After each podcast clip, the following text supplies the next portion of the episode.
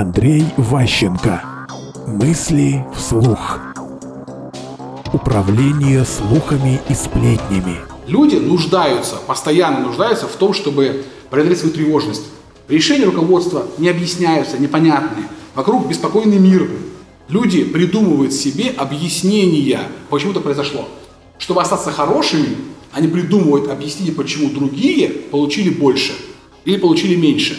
Это называется слух. Она там насосала себе на машину. Или там какой-то мальчик там занимался с кем-то сексом, вот поэтому там стал начальником.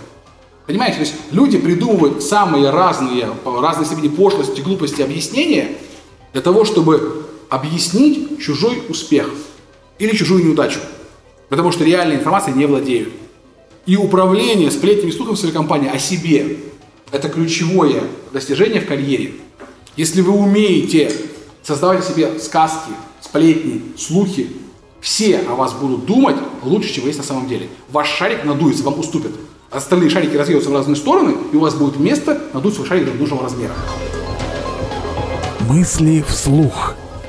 Слушайте новые выпуски и ищите аудиокниги Андрея Ващенко на Литресе.